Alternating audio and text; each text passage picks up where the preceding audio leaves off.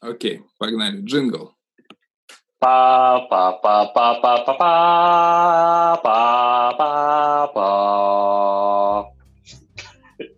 Доброе утро! С вами Унылое радио и его постоянные ведущие Антон и Кирилл. Здравствуйте, здравствуйте, здравствуйте, здравствуйте. Мы теперь и на Мега-го-го-го. Да, сегодня мы будем говорить о том, как устроиться на работу, и будем давать практичные советы.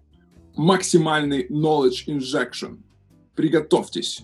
Если вы хотите моргнуть, сделайте это сейчас, потому что потом будет поздно. Мы тоже раньше искали работу с Кириллом, как вы это слышали в прошлом подкасте.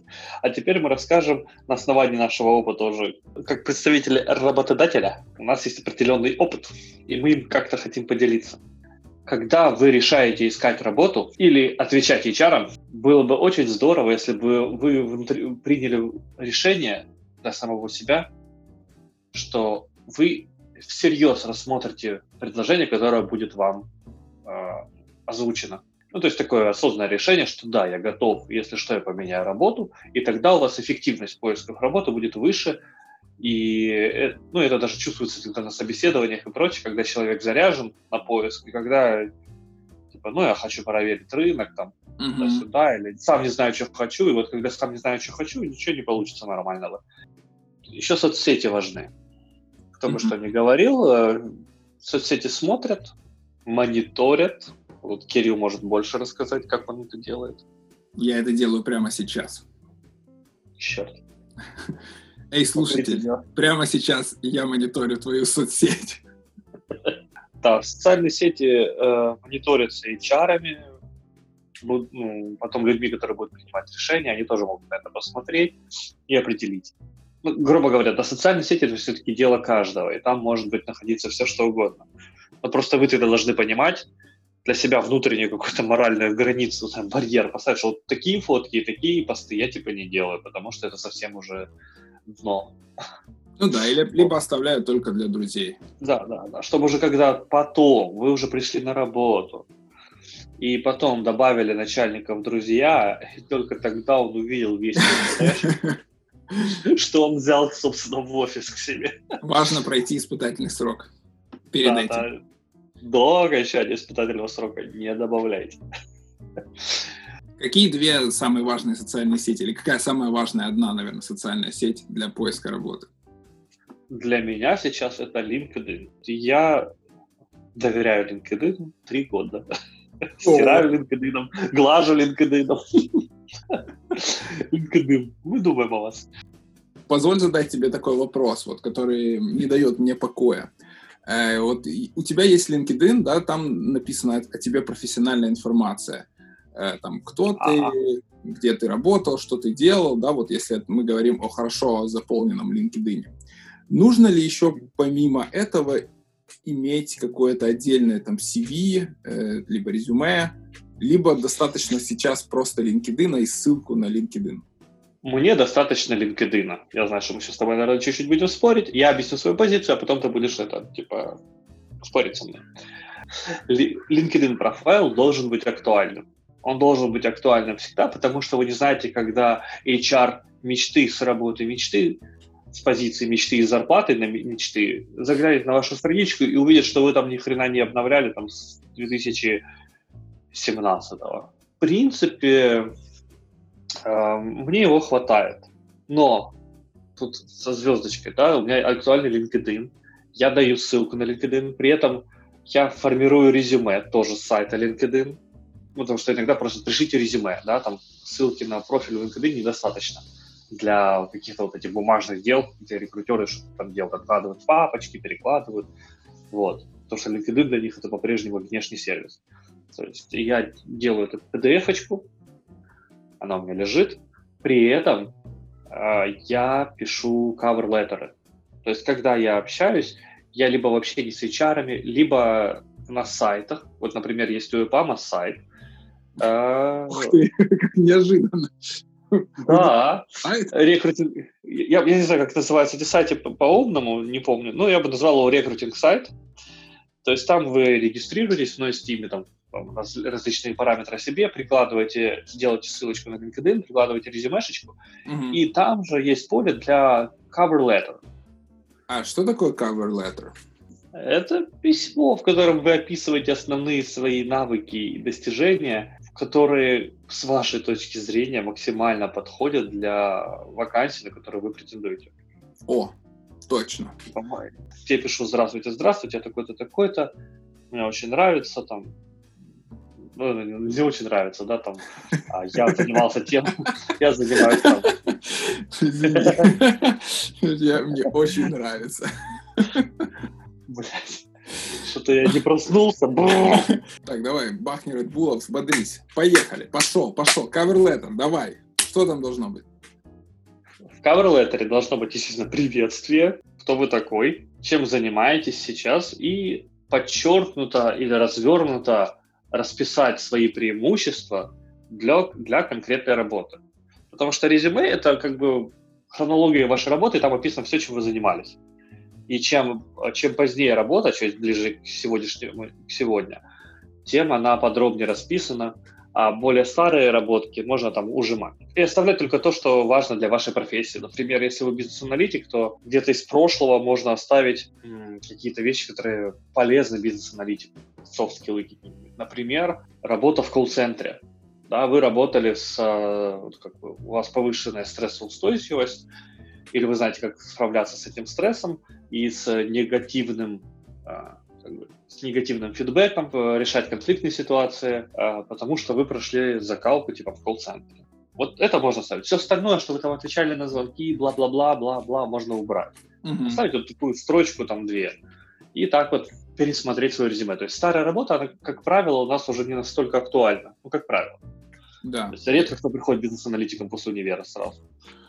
Ну, есть и такие кейсы. Я единственное, чтобы вот добавил то, что ты говорил, что я с тобой поспорю. Я не то, что поспорю, а просто лайфхак, который я для себя использую, это Э, вернее, использовал раньше, может быть, сейчас это не так актуально, я всегда затачивал свой CV конкретно под ту вакансию, на которую я отправляю, потому что я знаю, что там, условно говоря, HR, который будет это смотреть, ему сначала важно поиграть в такую, типа, найди 10 отличий, да, либо, типа, найди 10 э, сходств вакансий и CV. И если это CV максимально похоже на вакансию, то, значит, вы максимально быстро и успешно пройдете первый этап скрининг, э, там, HR.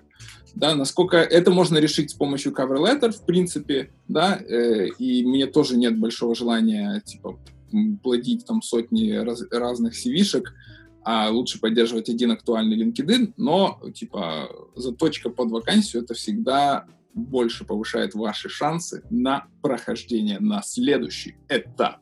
Аминь, брат.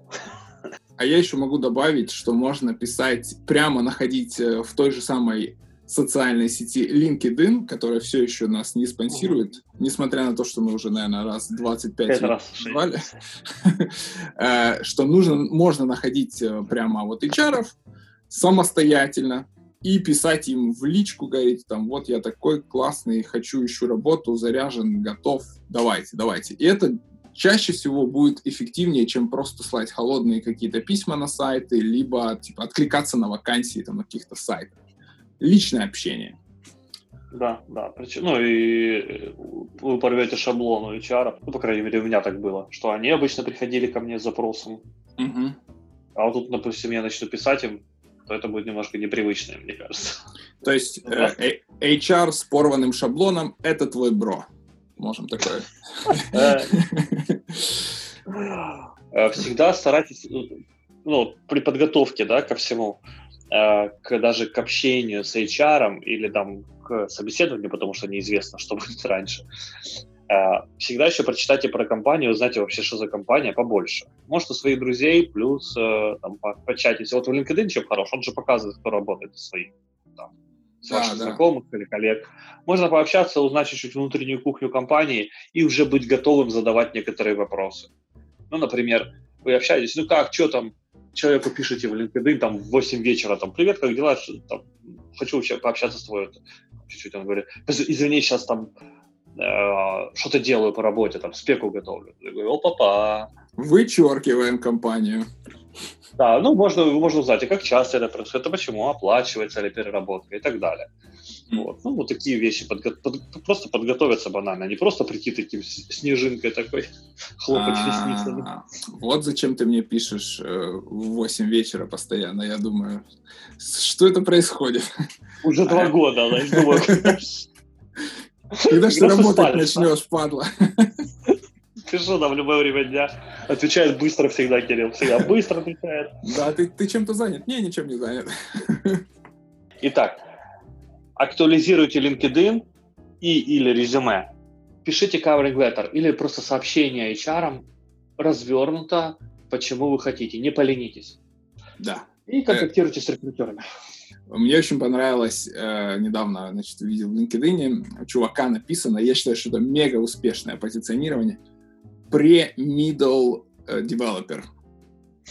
То есть он не пишет, что он junior, он pre-middle. Это, это я уверен, что у этого чувака будет все отлично в жизни, потому что он знает все про позиционирование себя на рынке. Yeah. Окей, поехали дальше. Не сбавляем темпа, продолжаем. А, то у нас сейчас, знаешь, разница между утренний Кирилл и утренний Антон. Я такой бодрый, бега заряженный, Антон такой, «А, зачем вы меня? Да, это кардинально противоположная разница между вечерней Кирилл и вечерний Антон.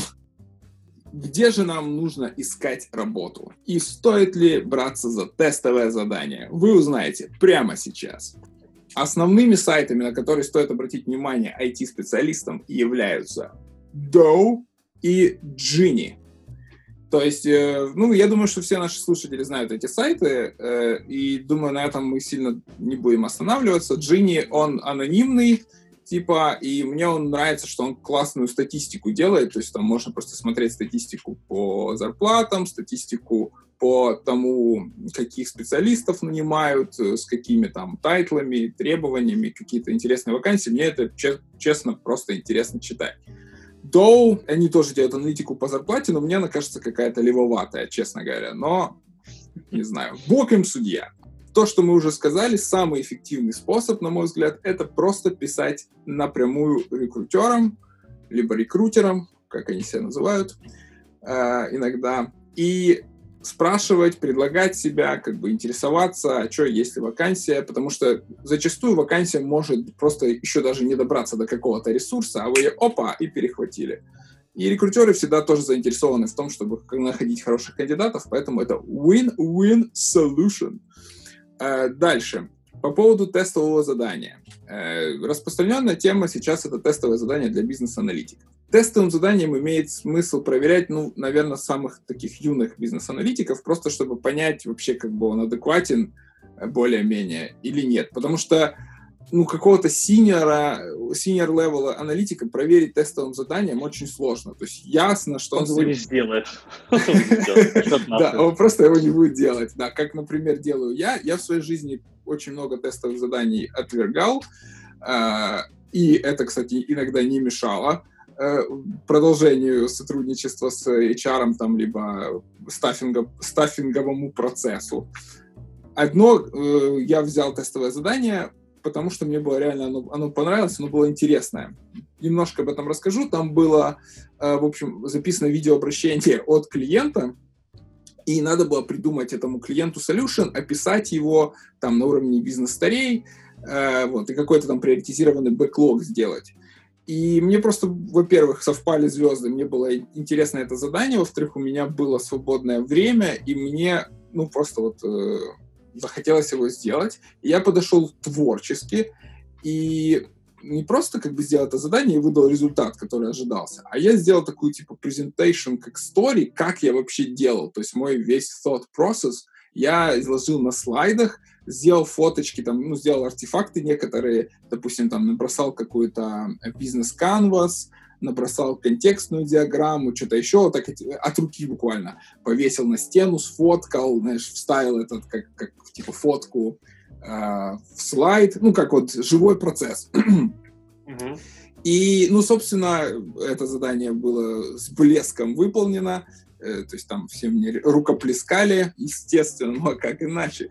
И я просто что хочу посоветовать, э, если вы берете за тестовое задание, попробуйте туда добавить вот своей некой изюминки. Вот перевыполните его, если вы уже беретесь за него и хотите сделать его ну, качественно и показать, что вы крутой специалист. Это точно добавит да. вам баллов. Я хочу тут добавить, эм, когда вот тестовое задание э, проходите, эм, там бывают неточности, неясности. Так вот, эм, не надо спрашивать, скорее всего, чаще всего не надо спрашивать прямо вот во время там, выполнения тестового задания дома, допустим, вы это делаете. Mm-hmm. А здесь как, а здесь что? Делайте assumption.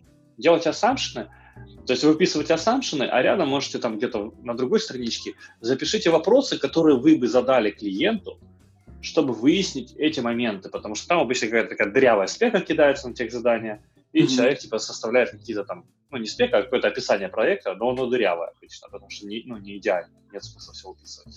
И э, проявите как бы инициативу. То есть э, видите, что непонятно, делайте assumption, что, скорее всего, здесь будет вот такой функционал, наверное, мы делаем вот так. И так и пишите, что, типа, ну, на основании вот таких каких-то assumption я сформировал, там, эти, разбил на user story, на эпике вот тот продукт, который вы ну, попросили меня сделать.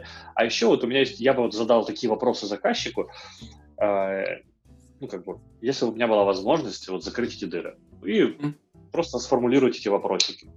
Кру- круто, очень, очень классный совет на самом деле, потому что я думаю, что часть, частично, может быть, это даже специально делается, то есть вам не дается вся информация, и они хотят посмотреть, как вы будете себя вести. То есть в боевых условиях никогда так не бывает, что у бизнес-аналитика есть вообще вся картина там, или доступ ко всем возможным источникам информации. Ему приходится делать ассампшены, приходится как-то типа эти ассампшены обосновывать. И, возможно, вот как раз умение это делать, это и есть часть проверки этого тестового задания.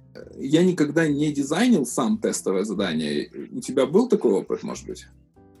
Я хотел его передизайнить, но, в принципе, его оставили на какое-то время, потому что ну, для джунов достаточно было. Mm-hmm. Я хотел okay. Усложнить, но потом передумал, что, в принципе, для джунов тестов достаточно, а медлы не будут все равно, нет смысла их проверять.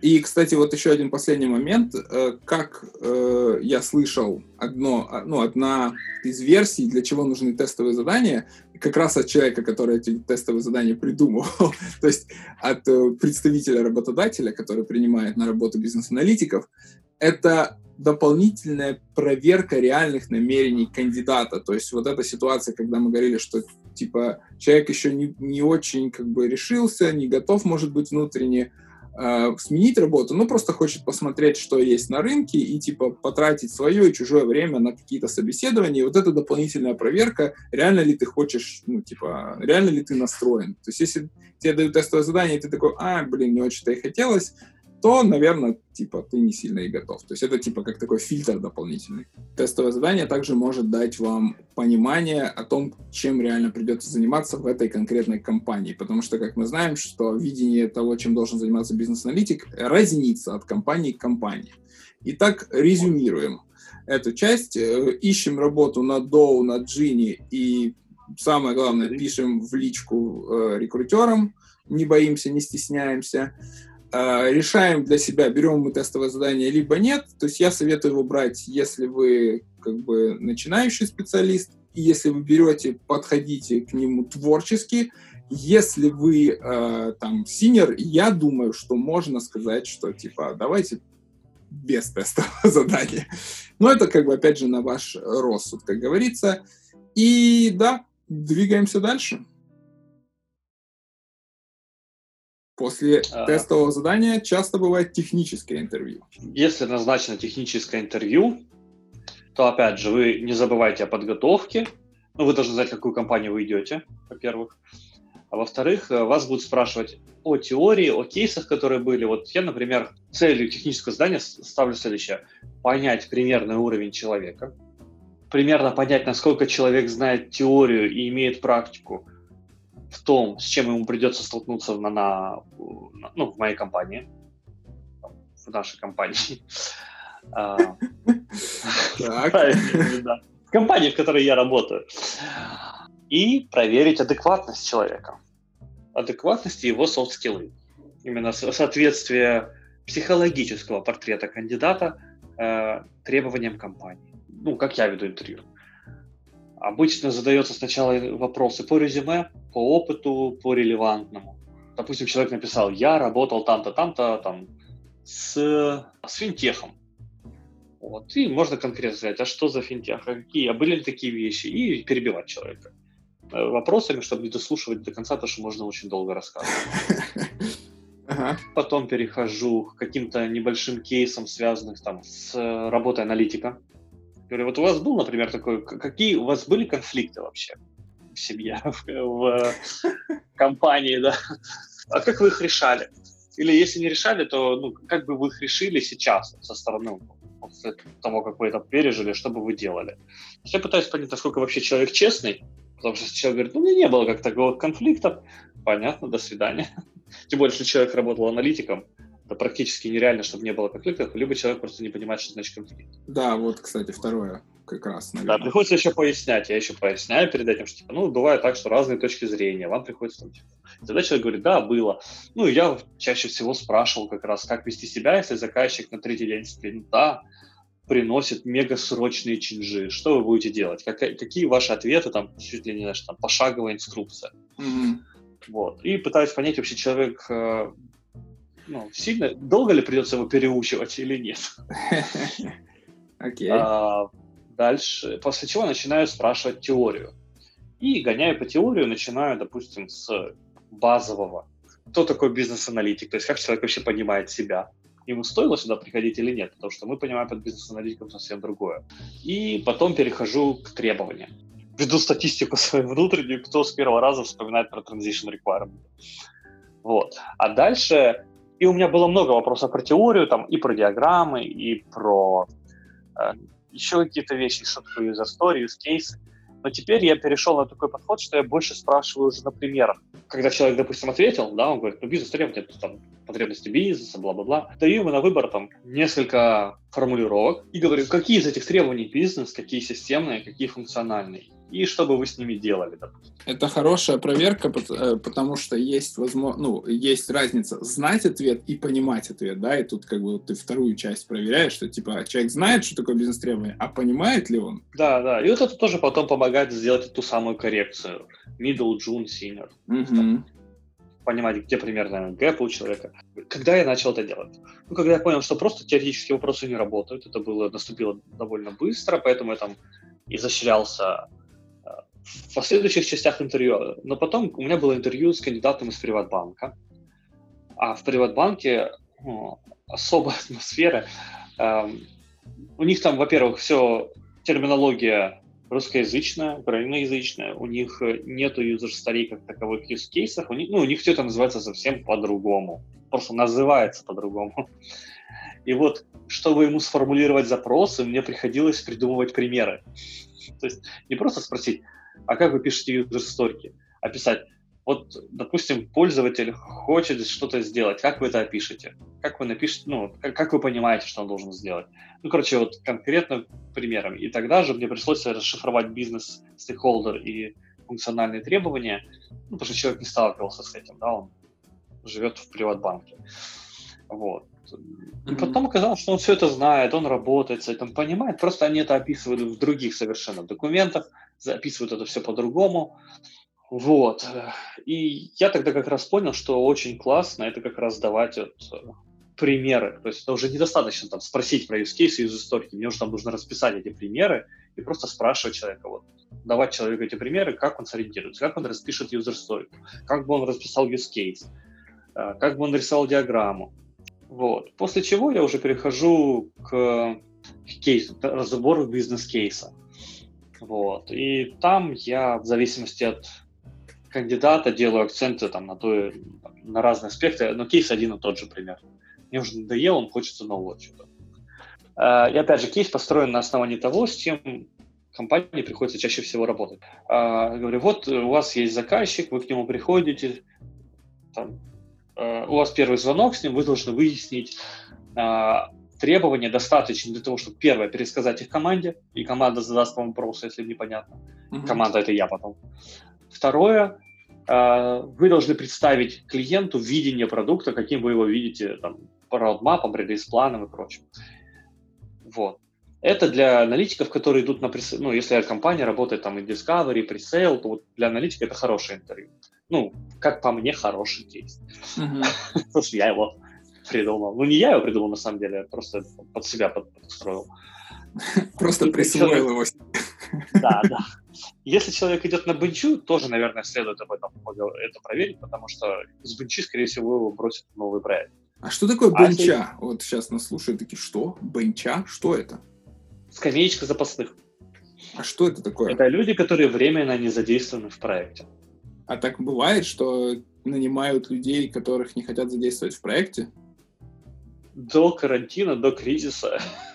Да, так было. Да, так было. Да, когда брали, просто компания растет, когда компания находится в стадии интенсивного роста, и им нужны аналитики, то та берут на бенчу, причем с, на, с этой бенчи человек улетает в проект через неделю-две обычно сразу. Вот, ну, ну, ну, ну, то есть он не берется под конкретный проект, а просто берется в компании, потому что вот, вот что-то будет.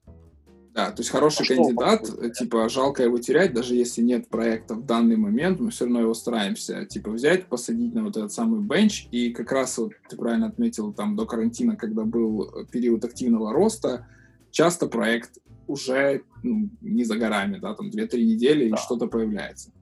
А если компания или стагнация, или вот как сейчас кризис, то там на бенчу не берут, там берут под проекты. Вот, а если человек идет в проект, то я по сути, тот же кейс, но делаю на нем другие акценты. Я больше человеку даю уже каких-то вводных, но требую от него ну, больше четкости в, там, в скопе, который будет ну, расписывать. То есть как, как он распишет скоп. Ну, вот так. Окей, давай я добавлю тоже со своей стороны. Не буду повторяться. У меня, в принципе, подобное все то, что ты рассказал, имеется. Единственное, что в серве техническое интервью э, сильно отделено от э, проектного. Ну, до недавних пор, по крайней мере, так было. Э, и зачастую интервьюер даже не знает и не представляет, на какой проект типа берут человека. Это, с одной стороны, дает более объективную картину, потому что тебе надо оценить в целом аналитика, да, а не аналитика как подходящего под какой-то определенный проект. Ну, типа, знаешь, там для финтеха ты можешь быть синьором, а для э, там какого-нибудь healthcare ты типа junior. Такого не должно быть. То есть ты должен быть э, каким-то типа одним, одного уровня для любых проектов подходящих. Надо оценивать немножко в отрыве от, от домена, как минимум. Э, ну вот. да, я же не говорю, э, да, извини, когда я говорю под проект, я говорю не конкретный проект, а просто больше э, кейс на проверку проектных задач. Короче, из того, что ты не сказал, и то, что ты наверняка делаешь, это я смотрю, в принципе, то есть вот эти все кейсы, они очень важны даже не с точки зрения, как человек типа ответил, а как человек э, думает, чтобы понять, да. как именно он решает этот кейс. Поэтому совет сразу, ребята, вы когда проходите э, интервью и вам дают какой-то кейс, рассуждайте вслух, чтобы э, объяснить э, ход своих мыслей. Это очень классно. Второй момент, э, какой еще интересные вещи мы делали, там чуть-чуть по кейсам пройдусь. Э, это когда вы делаете парное интервью, то есть пару раз у меня было, что мы вдвоем с другим, с другим коллегой э, э, собеседовали, и вот эта вещь, один из э, ролевые игры начинаются. Один, значит, играет как клиент, второй как команда. И это еще проходится на английском языке, чтобы заодно проверить э, типа английский. И то есть один человек э, рассказывает что-то, кандидат это слушает и пересказывает второму человеку. Да, да, да. Э, то есть объясняя как команде, что нужно сделать. И удивительная вещь, вот мы все втроем в одной комнате сидим, но часто бывает, что типа один сказал одно, мне пересказали, я слушаю уже то же самое, правильно, но слушаю, что мне пересказывают уже другое. И это просто фантастика. Вот тебе за, за пять минут уже интерпретация и уже как бы неточный как бы пересказ. Э, вот эта вещь, которую ты сказал тоже про, когда прибегает э, э, кастомер и говорит, типа, вот у нас третий день спринта, а надо что-то поменять, и типа, как вы будете себя вести. И тоже смотрю, если человек идет, сразу пляшет от agile, да, или от скрама, типа, мы фейлим спринтом, либо типа, мы говорим, что мы возьмем это в следующую итерацию, либо мы должны что-то вытащить, а, чтобы туда что-то положить, да, это ответ с точки зрения скрама, но это не ответ с точки зрения бизнес-анализа. Потому что главный вопрос, э, который нужно решить, это а надо ли что-то менять на самом деле? Какая польза бизнесу от этого изменения? И вот если человек в эту сторону идет, все, это круто. Для меня это положительный фактор, я дальше уже могу даже не слушать. Э, вот. И кейсы, которые еще я люблю дать, это, например, возьми и опиши мне какой-то бизнес. То есть мы берем какой-то простой бизнес, например, там автозаправка, либо там стоматологический кабинет, ну вот где люди бывают, да, там кофейня, э, и объясни мне, пожалуйста, как этот бизнес работает. И тоже смотрю, если человек идет э, в детали, то знаешь, какие-то флоу начинает. Вот я там клиент приходит на кассу, на кассе ему там делают это. Это один вывод. Если человек способен подняться над картинкой, да, и рассказать, окей, у нас тут есть, типа, мы зарабатываем там тем, что мы там, например, э, делаем кофе, да, и продаем какие-то сопутствующие услуги, э, мы тратим там, затраты у нас такие-то, такие-то, значит, э, вот, ну, типа, разложи мне бизнес по полочкам. Ну и следующий вопрос идет, давай это перенесем теперь э, в диджитализацию, то есть если клиенту нужно какое-то приложение, этому хозяину бизнеса нужно приложение, которое ему будет помогать понимать, что происходит с его бизнесом в данный момент. Что ты ему предложишь? Какие модули там, либо какого вида, вида это будет solution? Тоже очень хорошо раскрывает кандидата, как он... Кстати э, думает. Да, да, я добавлю, извини, перебью, перебью, перебью. Давай, давай. Перебил? Ну, все, продолжай. Ладно. А, я тоже спрашивал об этом, но я больше спрашивал как раз вот, ну, не то, что я, правда, с ней. Я, я спрашивал немного о другом, я вот думаю, какой лучший вариант. Я спрашивал тоже вот про бизнес, как он устроен, э, только с точки зрения high-левельного бизнес-процесса. Ну, типа вот птицефабрика у меня был кейс. Типа, mm, если интересно. человек говорит, я, за, ну, я говорю, вот, вот ваша птицефабрика, разложите весь бизнес-процесс типа, на этапы, такие очень high-level этапы. И люди очень часто сваливаются в какие-то микро-микро детали, а мне, я говорю, не-не, я хочу узнать в целом, да, вот какие степы проходит бизнес, чтобы, ну, value stream, по сути, бизнеса. Mm-hmm. Типа, давайте, если вы, ну, говорю, давал подсказку, давайте начнем с конца, типа, за счет чего зарабатывает там птицефабрика? Продает продукцию, говорю, какую? Там, перечисли. Хорошо, чтобы эта продукция, ее продать, ее нужно что сделать перед этим? Ну, и мы идем ну, то есть ты решаешь, решаешь кейс просто за человека. Ну, Иногда приходится подсказывать, и это тоже показывает как бы уровень. Но mm-hmm. мне этот кейс не нравится, потому что он бывает сложноват для понимания кандидатам, потому что он нервничает, от него какую-то хуйню хотят. Ну, и птицефабрика вот вариант... далеко не каждый понимает, как в принципе устроено. То есть кто-то может вообще да, не да. знать, что есть птицефабрики. Вот вариант с бизнес-канвасом, по сути, ты же просишь человека канвас расписать. На да, по сути, да. Да, вот это мне больше нравится. Да, да. А если человек еще сказал, типа, э, ну, мы можем тут применить бизнес-канвас, то это вообще шикарно. И последняя еще вещь, которую хотел э, отметить, это вопросы кандидата. То есть мы всегда оставляем в конце какое-то время на вопросы кандидата, и ну, нам, да, как интервьюерам. И очень плохо для меня, как для интервьюера, когда у кандидата нет вопросов. Он говорит, мне, мне все понятно это, ну, для меня это очень плохой знак, потому что бизнес-аналитик, у которого нет вопросов, это очень странный бизнес-аналитик, то есть либо человек сделал слишком много ассампшенов и типа не хочет даже их проверять, да, по поводу там компании, по поводу работы бизнес-аналитиков компании и так далее, либо человек не заинтересован, да, ну то есть и то и то плохо. И ну какие какого рода вопросы, например, хорошо бы задать? Э, расскажите мне, как вообще организован бизнес-анализ компании, то есть что вы вы видите под роль под, аналитика, да. Да, роль бизнес-аналитика.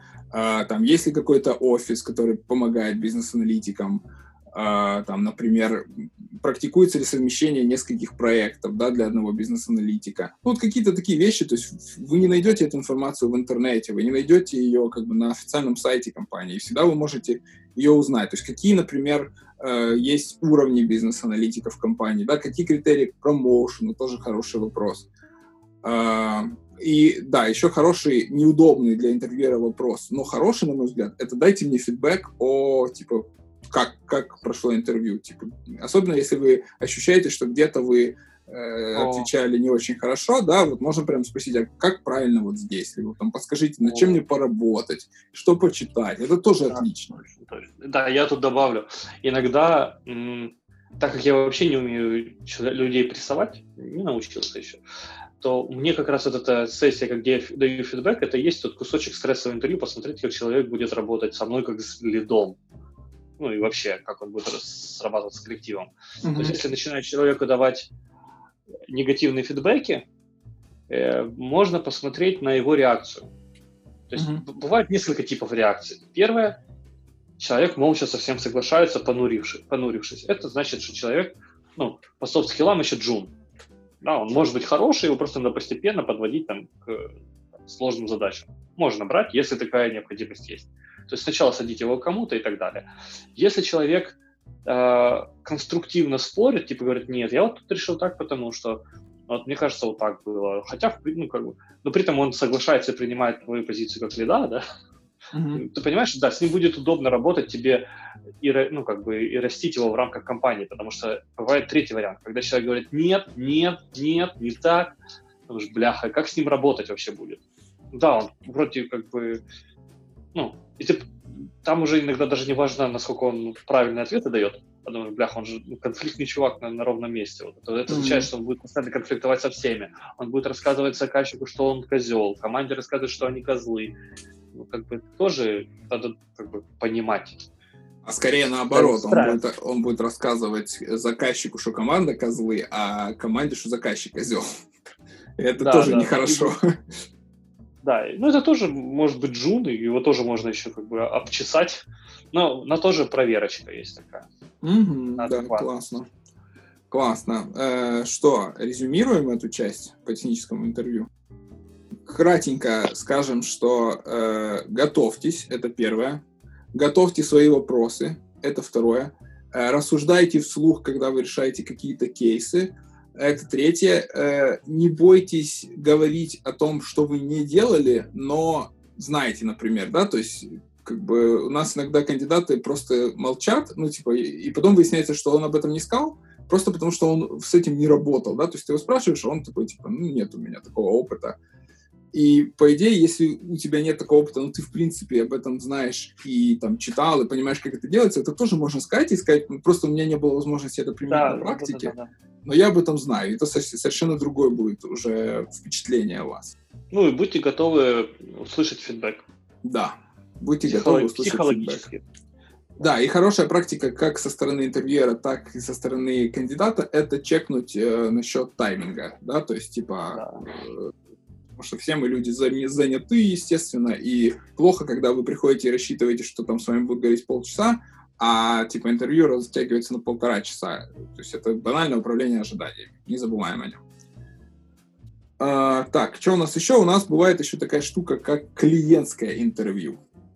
Что такое клиентское интервью? Это когда э, вы уже прям всем понравились в, э, в компании, вы подходите, но для того, чтобы попасть на какой-то проект, э, есть еще иногда, когда клиент хочет тоже собеседовать э, бизнес-аналитиков, ну и не только, на свой проект. Как к этому подготовиться?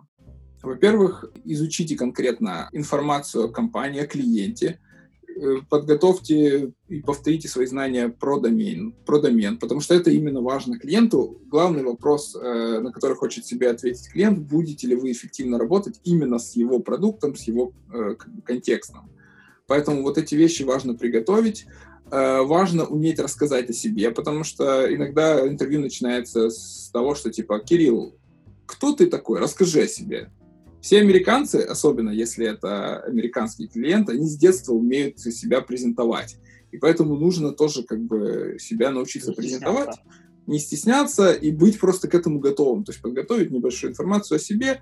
Там я там такой-то, такой-то вырос э, здесь, работал там-то и там-то. Ну и какие-то вещи. Можно там пару слов даже о своем хобби сказать. Это тоже отлично. Важно клиенту будет понимать, как ваш э, профессиональный опыт релевантен к тем проблемам, которые есть у него. Поэтому для того, чтобы к этому подготовиться, вы можете поговорить с PM и сказать, PM, расскажи мне весь контекст, мне нужно понимать, типа, что да. спрашивает клиент, потому что PM часто еще и присутствует на этих интервью, тоже как слушатель, и он знает, что спрашивает Э, часто этот самый клиент у своих кандидатов. Поэтому он просто иногда может э, типа, подумать, что это не нужно никому говорить. Вы можете об этом спросить, сказать, подготовь меня, помоги мне подготовиться. Тут надо спросить, какая роль будет у аналитика, насколько она там, знаете, там agile, не agile, какие обязанности будут именно в конкретном проекте, и по ним ну, подготовиться, почитать теорию, поговорить с людьми, вспомнить, если это mm-hmm. возможно.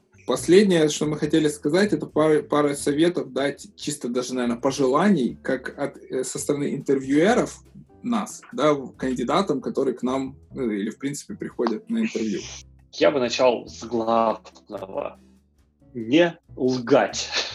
Не в резюме, ни на собесе, ни после собеса. Ложь, она вскрывается чаще рано, но иногда и позже. И это портит вообще вашу репутацию. И в нашем маленьком IT-мирке оно очень быстро все распространяется.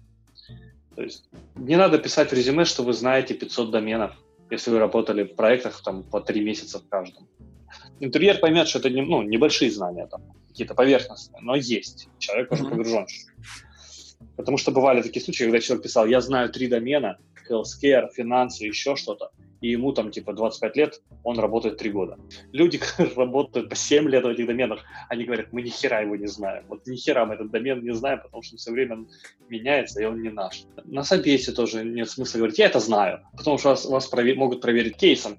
И третье, после собеса, вот у нас такой был кейс, когда м, кандидат почему-то соврал по поводу предыдущего места работы.